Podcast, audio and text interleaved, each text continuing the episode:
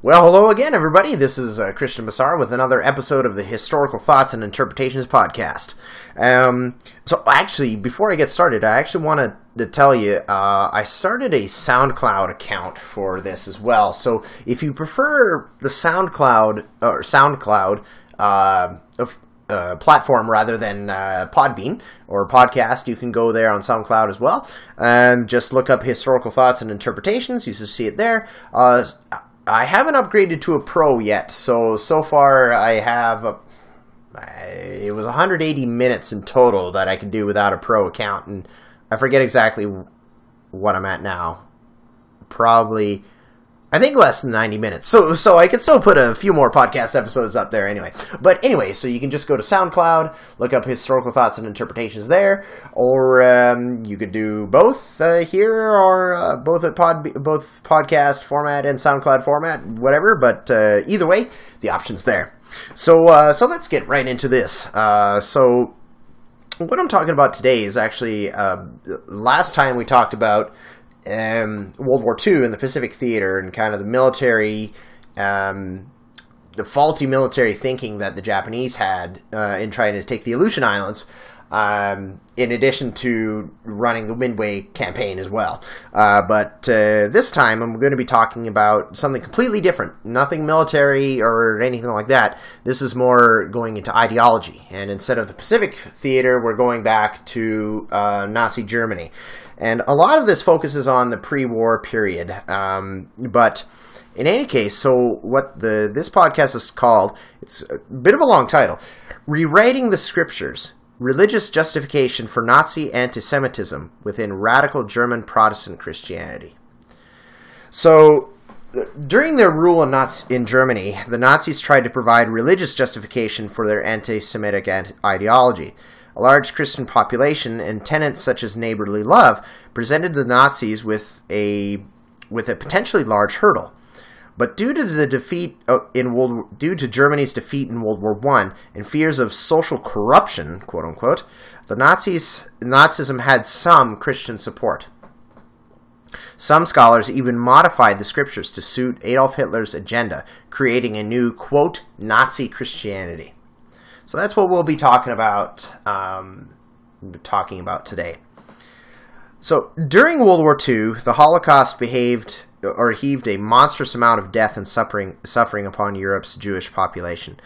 Einsatzgruppen, or so-called task groups, concentration camps, and labor camps were all part of the Nazis' final solution, meant to systematically murder millions of people.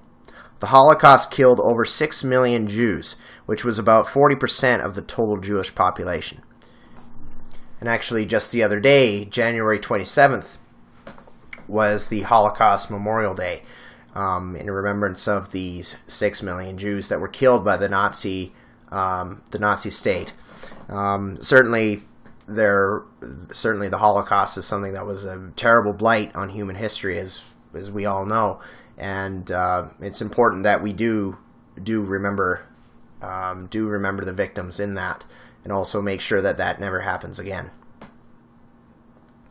But what allowed this such an organized mass murder to happen um, in Nazi Germany? Uh, this question is especially pertinent when we consider that in Nazi Germany, quote, according to Robert P. Erickson in his book *Complicity in the Holocaust*, Erickson wrote, ninety-seven percent of the population considered itself Christian. So somehow the Nazis needed to justify their planned final solution in the eyes of their citizens. One way they did this was by creating a Nazified Christianity in which the mistreatment and murder of Jews was palatable. This new religious culture came to being through the rewriting of Christian scriptures, which will be the focus of this study. Um, it must be noted that although the Catholic Church was certainly present in Nazi Germany during the during the pre-war and World War Two years, um, this podcast will focus on the actions and thoughts of Nazi sympathetic, uh, Nazi sympathizing Protestant leaders. Before we analyze Nazi Christianity, we must first look at how Nazi antisemitism started.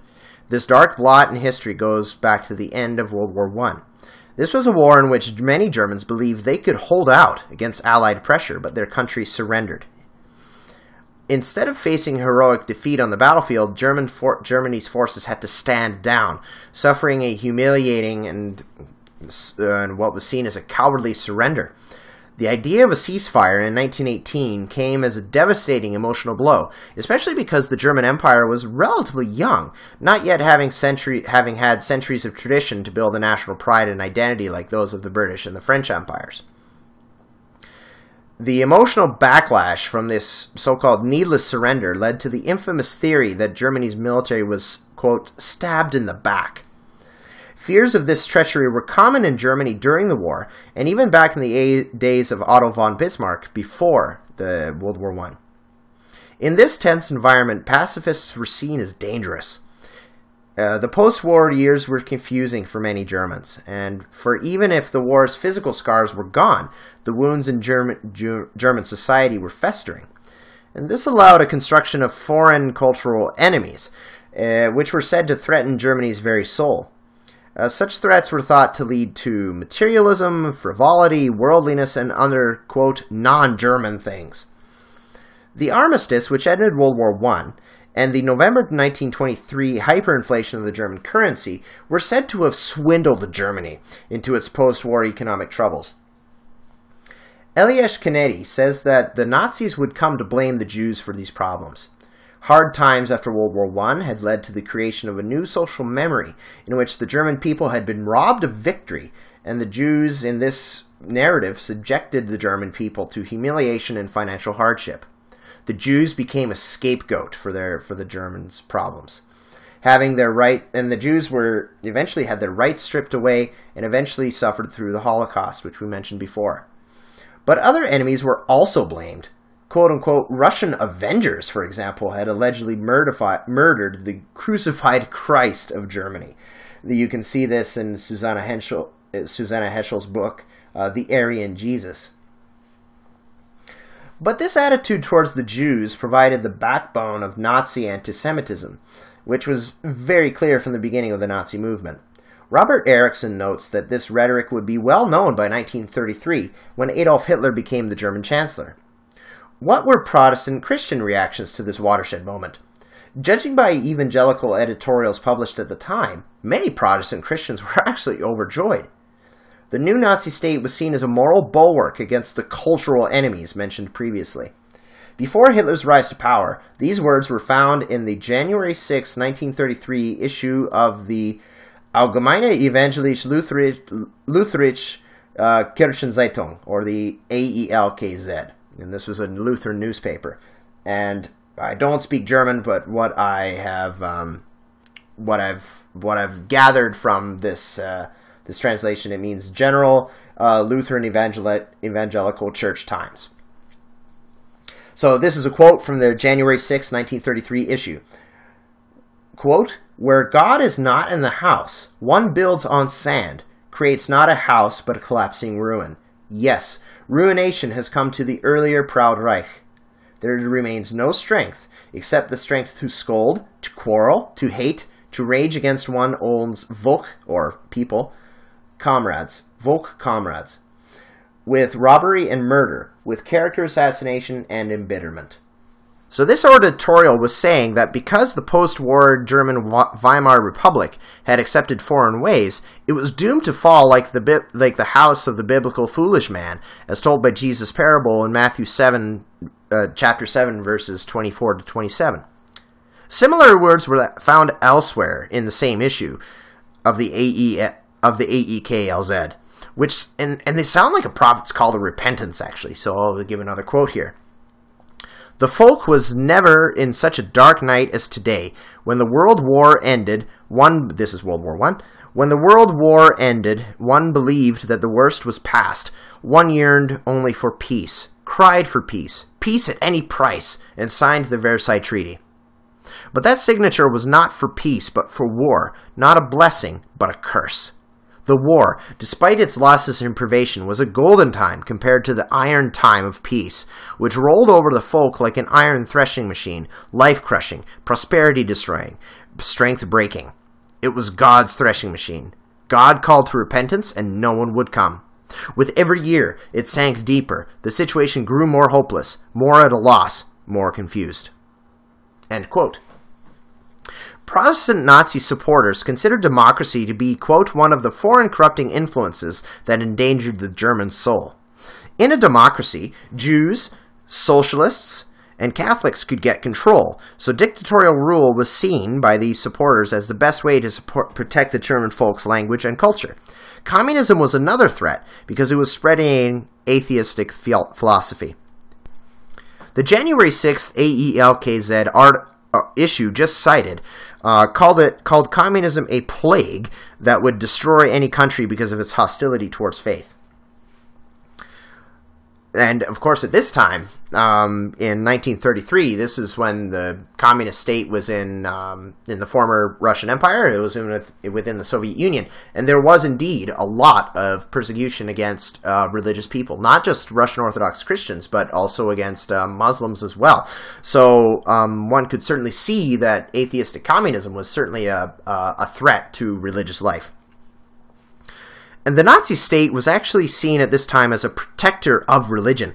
An April issue of the same um, newspaper mentioned before uh, said that the Nazis encouraged the spiritual education of children, respected marriage, honored fathers, and encouraged folk patriotism. The Nazi Party program, in its article number twenty-four, said that, quote, "positive Christianity," unquote, "was Germany's very foundation." It must be noted that pos- this so-called positive Christianity was defined as aspects of the religion that did not ta- attack the Nazi ethic.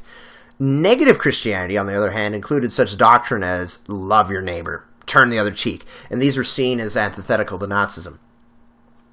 Hitler supported traditional Christian values, supposedly, speaking against pornography and prostitution, for example. And, of course, true to Nazi fashion, Hitler blamed the Jews for modern perversion. He, al- he was also believed to be a devout man who daily read the New Testament and a Protestant devotional pamphlet. The sympathy of some Christians towards Nazism is obvious from these editorials and attitudes. But what about Germany's theologians? The country that had produced Martin Luther and Protestantism certainly had no lack of theologians. During the Hitler era, Nazi anti-Semitism infiltrated, infiltrated the ranks of contemporary theologians, leading to the religious justification that the Nazi state needed.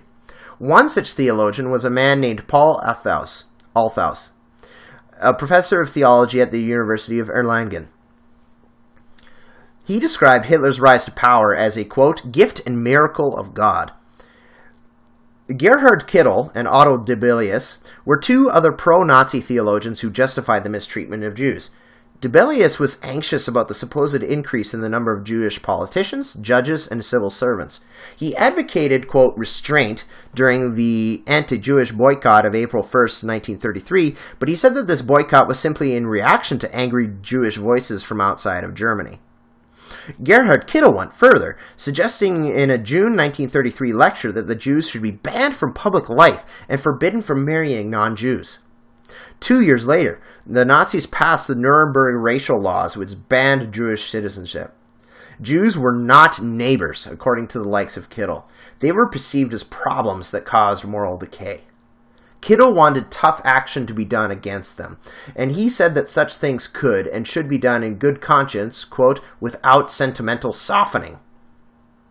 Antisemitism within the Protestant churches reached its apex in the so-called Deutsche Christen, or we'll just call it the D C.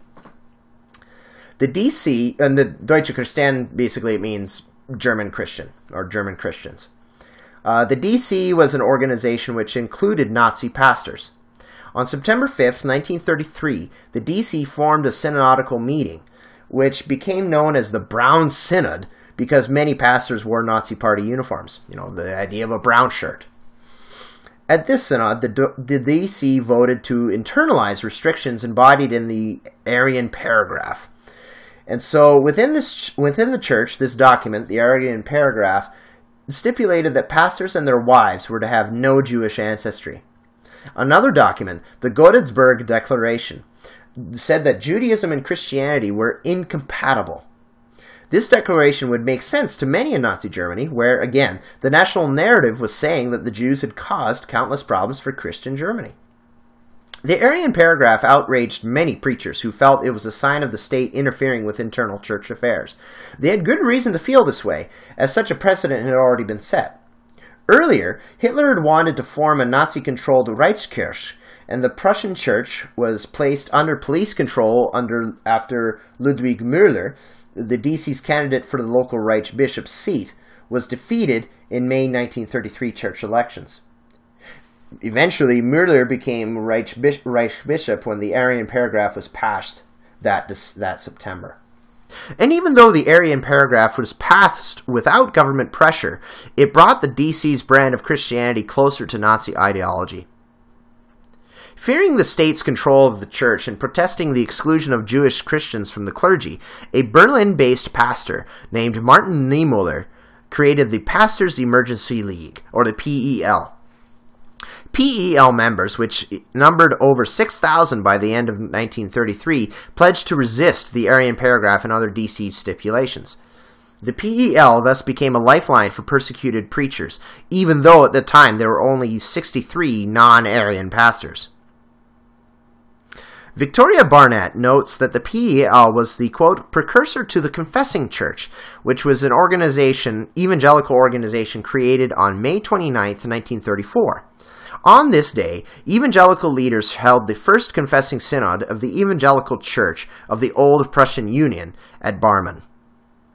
Here, the confessing, First Confessing Synod discussed the creation of the Confessing Church, which would, quote, reject the false doctrine that the church should be an organ of the state.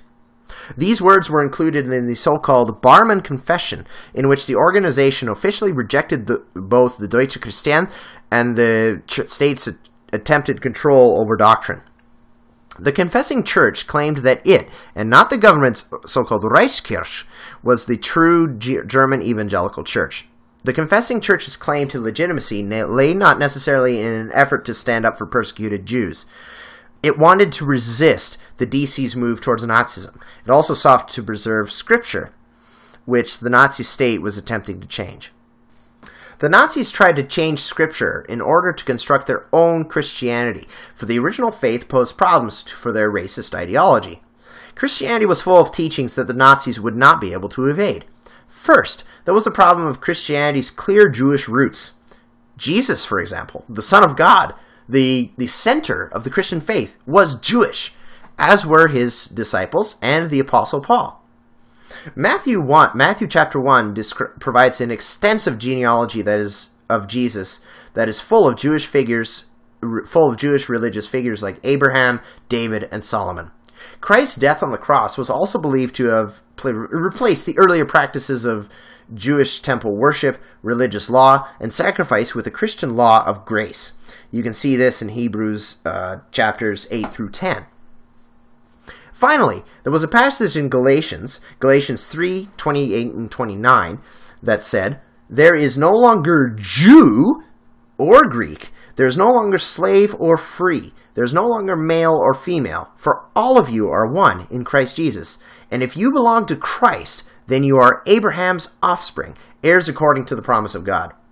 What this passage said was that all Christians were equal in God's eyes, no matter their ethnicity, gender, or status. Then the passage went on to say that all Christians were that all Christians were children of Abraham, the great Jewish patriarch. So what were the Nazis' quote-unquote solutions to these theological roadblocks? The first was to make Jesus an Arian. This was done through the Deutsche Christen's creation in nineteen, May nineteen thirty-nine, just bef- a few months before the World War Two started. And the institute the D C created was, and here's another long title, Institute for the Study and Eradication of Jewish Influence on German Christian or German Church Life. This organization was headed by Professor Walter Grundmann. Grundmann said that non-Jews, Gentiles, had lived in Galilee before Jesus' birth. After all, the Greeks and Romans had occupied that area for centuries. The Institute also said, however, that Jesus' teachings were not based on Jewish thought, but rather Buddhist, Iranian, or Persian, and Hellenic thought, Greek thought. Finally, the Gospels were full of stories in which Jesus vehemently opposed the Pharisees and other Jewish leaders. You can go to original um, biblical documents for this. But the Institute used this to turn the Christian Savior into an anti-Jewish figure. It is worth noting, as well, that the New Testament suggested the superiority of Christ's grace, as opposed to the strict legalism of the Old Testament Judaism. The books of Romans and Hebrews were full of these ideas. In the end, the Deutsche Christen was changing Jesus into an archetype for the Nazis, taking the perverting the doctrines of grace uh, versus law, uh, taking that and taking Jesus' uh, opposition to the Jewish Pharisees and twisting that into make Jesus, making Jesus and Christianity kind of an anti-Semitic um, religion. And so this new version of Jesus, if you may put it that way, was a, was a Christ with whom a, quote, good Nazi, quote unquote, could identify with. But Jesus was not the only biblical character to be molded into a Nazi framework. Cain, the first murderer, was depicted as a, quote, wandering Jew, intent on spreading harm and destruction. The golden calf of Exodus, the, you know, this is the, the calf that Aaron, Moses' brother, um, under some pressure from the people, turned into an idol, and so they formed a, a bunch of gold into a, uh, the shape of a golden calf, and they worshipped it. Um, so the golden calf of Exodus, according to Deutsche, the, the Nazi-friendly Christianity's uh, view, uh, this golden calf was turned into a metaphor for, quote, Jewish materialism. And the ultimate goal of these changes was to transform the Bible into an anti-Jewish scripture. Soon enough, the Institute for the Study and Eradication of Jewish Influence on German Church Life. From now on, I think I'll say just the Institute, because that's a mouthful. Um, soon enough, the Institute removed the Old Testament from the Bible completely. This was an easy fix, supposedly, uh, because the Old Testament had put Jews in a positive light. So it was incompatible, incompatible with Nazi attempts to edit Christianity. But the New Testament would be a more difficult thing to remove. For while it did lay down Christianity and Judaism's place, it made many positive references to Jewish practices and people. For example, in Romans chapter eleven, the Apostle Paul identifies himself as Jewish, and he says that all Jews someday will be saved. And connected with that, it is interesting that the Deutsche Christen actually attacked the great missionary Apostle Paul for being Jewish. Yet Paul had written the book of Romans, in which he preached salvation through faith alone, which was a cornerstone of Martin Luther's Protestant theology. And of course, some will argue that it's uh, it's not just faith alone, maybe only by faith, but not faith alone. So that's a, a different uh, idea, but um, that's a different debate that we don't need to discuss now. But Martin Luther, back in the sixteenth century, supposedly, he looked at the book of Romans, and that's where this idea of salvation through faith alone came from, right? And so this was a cornerstone of Martin Luther's Protestant theology. So it can be easily seen how the New Testament posed quite a problem for the Institute. Grundmann decided that the New Testament had to be brushed over with a fine-tooth comb. Any passages that were positive towards the Jews would be removed. Verses that, verses that criticized Jews, Um, or the Pharisees, for example, the Jewish religious leadership, they would be these verses would be remain in this new version of Nazi scripture. As for the Apostle Paul, the Institute rearranged his words and removed all references to his Jewish background. This happened eventually. So just like how Jesus and other characters were put into a Nazi-friendly context, the same were done to the script. The same was done to the scriptures. Jesus' time in Jerusalem, for example, was described as a Kampf, or a struggle. Jesus' teachings about murder in the heart from Matthew chapter five were changed to make destroying the, quote, national fellowship equivalent to the sin of affronting one's neighbor. And, and so what I mean by murder in the heart, this is from Jesus' Sermon on the Mount. And so Jesus is talking at the Sermon on the Mount and saying that you don't necessarily have to act out to to cause... To, to sin. Uh, for example, if uh, Jesus redefines adultery, as in it's not just the physical act of having sex with somebody outside of marriage, but it's actually um, you. If one looks at a woman lustfully, that's the same the the same gravity of sin. It's still a sin.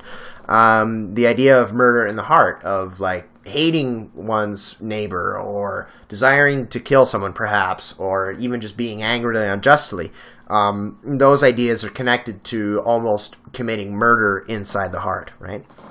And so what the Nazis did, they took this I this they took this doctrine of murder in the heart and changed it into, if you're causing a problem to the national spirit, so to speak, this is just as bad as affronting one's neighbor, as Jesus would say, right? So Jesus' words were being adapted to the current nationalistic political climate. And and the Institute published its first New Testament in nineteen forty. And this New Testament was called the uh, Die Botschaft Gottes. Um, so I apologize. I I, I I don't know German. And actually, I should look up the translation for this. Um, but um, I'm assuming it probably means like the the testament of God or God's testament or something. But um, if someone can please correct me, if, if you want to correct me, feel free to uh, uh, to send me a message or make a comment or whatever. Um, if you understand German, you can give the proper translation of that. Um, so this uh, uh, Die Botschaft Gottes uh, focused on narrating Jesus' so-called Kampf, an eventual victory. Uh, interestingly, this Bible version was produced in the first full year of the Re- Second World War, and, and this was when the Nazi government was greatly restricting and rationing paper in order to save it for wartime propaganda. But the Institute did not have a problem with paper availability, and by the end of nineteen forty-one, it was able to sell or distribute two hundred thousand copies by the end of nineteen forty-one. So it was it was pretty important, almost a quarter of a million copies um, they were able to send out, uh, able to produce. And this was when the, the war effort required them to ration paper. And so the new scriptures were also heavily subsidized. So this was a clear example of the, the state getting involved with church affairs and actually using the church as a production uh, for producing wartime propaganda. Um, and actually, I, w- I want to do a podcast on this eventually because I've done uh, quite a bit of work on the opposite side, right? Because we have, uh, we're talking here about uh, German Um, German affairs during World War Two, or just leading up to it, and how the German, the Nazi state influenced um, the, the Protestant church bodies. Some of them, of course, not all of them, because as we know, the as we said, the Confessing Church uh, did not agree with these ideologies that were coming out and uh, protested against it. Not all Christians, of course, went along with this um, these. changes to make Christianity Nazi-friendly.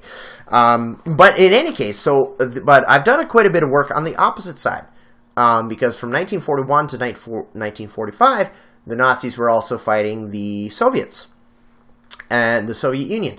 And so the Soviet Union, it's a very interesting case there too, um, where from everything I've seen, they, they didn't, the Soviets never tried to change scripture, but the, the communist Soviet Union was very oppressive against um, against religious people before the war. But almost as soon as the war starts, when when Nazi Germany invades the Soviet Union on um, June twenty-second, nineteen forty-one, the church takes a role as being almost a, a prop... Mm, should I say a propaganda machine for the Soviet state? But eventually, the, the Stalin is is um, um, releasing, uh, like, kind of relaxing some of the restrictions against the church. They're able to collect money again. They're created. The church is allowed to have its own bank accounts, and the church is donating money to the war effort. So there's there's that side too, and the. Um, And the Russian church actually produced a book called The Truth About Religion in Russia. And what this book actually did, um, I have a copy of it, actually. It's uh, it's an English uh, English version of it. And what this book actually does, it actually is talking about how in nineteen forty-two, Russian Orthodox Christians, they're celebrating Easter uh, regardless of any risk from German Nazi attack or airstrikes or bombing raids against Moscow. Um, so it's a very interesting uh, thing, and I would like, I've done a lot of work on this in the past, so I'd, I'd like to do a, a podcast on this in the future and um, talk a little bit about how the, the, the Soviet state was able to use local Russian Orthodox Church to kind of um, bolster the Soviet people for the war effort, because Russian people have been Uh, Orthodox since, well, by that time, they had been Orthodox Christian largely for almost a thousand years. Um, so the Soviet state needed that support to um, uh, to make it work. For example, when they're going back to um, when they're reclaiming lost territory in in um, what is now modern Ukraine, for example, they are they're taking churches back and, re- and incorporating it into the Russian Orthodox Church. Uh, so so there's a lot of there's a lot of fascinating stuff there. So um, so we've talked about the Nazi uh, religious uh, stuff today. Um, but I, I would like to talk about some of the Soviet uh, stuff that went on as well. Um, but anyway, uh, just to uh, conclude um, what we're talking about here with the Nazi effort to change Christianity. Um, so the Confessing Church was mostly against the new version of the Bible. Um, as like we saw earlier, the Confessing Church's members were very concerned about maintaining the integrity of Scripture, even it, even if it preached against some of their own anti-Semitic views. So, as we said before, so some, um, you know, some may have been anti-Semitic, but they were interested in still keeping Scripture as it should be. Um, they were not willing to add or um, or remove from the Bible like the Deutsche Christen was, which changed very Christ's very nature to make it fit the prevalent social and political narrative. Interpretations of religious text always change according to the context in which people are currently living. And Nazi Germany and the Institute proved this point. In making Jesus a proto-Nazi, the Deutsche Christen's new scriptures supported the German story that the Jews were to blame for all moral decay in their country. It tried to assuage any doubts about the morality of Nazism by saying to the German people something like this: "Even Jesus fought the Jews. As part of the German folk, you should feel no shame in doing so yourself." So we certainly uh, discussed kind of a dark topic uh, for sure, um, showing how um, relig- a religious organization could be used to Uh, to allow the Holocaust and provide religious justification for it. And, you know, I certainly don't want to get preachy here, but but certainly that is something we all need to be aware of um, nowadays. You know, I know a lot of people will look at something like this and say, you know, use religion, uh, say that religion has been responsible for all kinds of evil and everything like that. I'm not going to say that religion is necessarily a bad thing in itself, but uh, and certainly if whether somebody is religious or not, um, we all definitely need to have clear minds, have clear heads, and be guided by right action, right? Um, and and certainly, you know, a lot of religious people uh, have been um, using their scriptures or their beliefs to and impose it on others in a way that causes a lot of great evil. You know, I talked about today about how the Deutsche Christen used a scripture, changed it, twisted it around to make it friendly for Adolf Hitler and his Nazi party, right? And so, um, you know, the, certainly this is not the only time that has happened. Uh, there's been lots of times where um, religious Organiza- religious organizations or religious texts or whatever have been used to justify things like such as the Crusades, but also on the we we also have other modern uh, so-called Christian examples such as the um, I believe it's called the Christian Identity Movement, um, which has taken some of these um, pro-Nazi ideas and applied them um, to Scripture as well, right? And also um, we have the L R A, which um, a few years ago it generated a lot of um, attention with uh, Joseph Kony's, this is Joseph Kony's movement in Uganda. And I must confess that I haven't really kept up with with the uh, movements of the L R A lately, but they were going around uh, stealing children and everything like that, and so they were trying to create, um, as I understand it, they were trying to create this organization, built our uh, little country of their own based on the Ten Commandments found in the Bible, but they were doing these terrible things, uh, fighting essentially a civil war in northern Uganda. Um, so this that was when the Stop Kony um, movement was was around back. It was around twenty twelve. Um, so, uh, as far as uh, recent updates with the L R A, I'm not sure, or Joseph Kony, I've, I've haven't really been following that in the news lately, um, but certainly that has been, you know, the a religious text has been used to justify that organization's existence and activities. And, you know, certainly um, we have the prevalence of Islamic terrorism nowadays too, right? Where people are using the Islamic faith to um, push their own idea of Islam. And um, people are joining ISIS or groups like organizations like ISIS. Thankfully, ISIS is losing a lot of ground in the Middle East, but it still exists. And of course, there are other uh, Islamic terror groups as well. Right? Al-Qaeda has been around for a very long time. Uh, even since the death of Osama bin Laden in two thousand eleven, it's still been around. Um, so, you know, anybody can take some kind of an ideology and twist it to make it for great evil. And certainly this is not a cr- criticism of of somebody being religious or non-religious, whatever. But in any case, um, sort of repeating myself here, but we should all have a clear head. And this is, um, and we should all do what is right. Um, and this is certainly not um, just against religion, but, you know, governments can do the same thing too. Governments have certain uh, agendas that they want to to to say, and they'll use fancy words, and um, fancy words make something sound good, but it ends up being a, either a bad policy or an immoral one.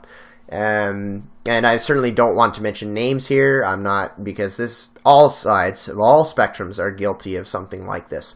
So, and uh, also not just governments, but also media.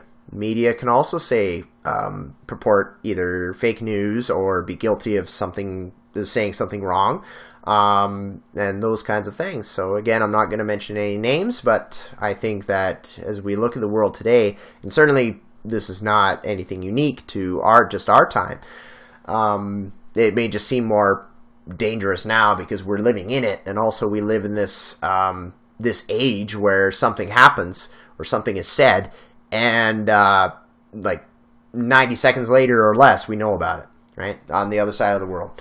So, um, so with this, since this uh, podcast has been about propaganda and about how lies can be said, you know, fairly easily, um, we just need to make sure that we we keep our um, we keep our heads straight, and um, we do what is right for each other, and we do. Um, Yeah, we do what is good. That's, and again, I know that sounded really preachy there, but um, you know, there are a lot of evil, evil ideas out there, um, and um, from people of various backgrounds, various um, uh, political systems, various political beliefs, whatever. Right? So, um, just be good to each other, um, regardless of of of race and everything like that. So I guess this ended up being a call for uh, call for goodness, I suppose. So if that's preachy, well, I apologize, but you know what? I think it's uh, it's a good message that um, people from all um, um, people from all kinds of various backgrounds can get behind. So. Uh, but anyway, in any case, I hope you enjoyed this podcast for sure. Um, and as I said, I guess I kind of teased as a future podcast. Uh, in fact, what I was talking about, how the Soviet, uh, from the opposite side, again, today we talked about the Germans using uh, religion to justify um, their existence and their activities. Um, but I seriously do want to talk about the topic that I looked at, where of the Soviet situation around the same time. So, um, so I think it'll be, I think it'll be fun to do that. And of course I have other podcasts I want to do, and, uh, be sure to check out the SoundCloud, uh, channel of this. Um, if you want to go there, it's, I'll just be uploading the same podcasts there. So maybe it's an app you prefer. I don't know. Uh, but either way, you can certainly check out SoundCloud. Uh, again, Historical Thoughts and Interpretations. The name hasn't changed. And, uh, so there you go. So I hope you enjoyed this, and we'll talk to you next time. Have a good one.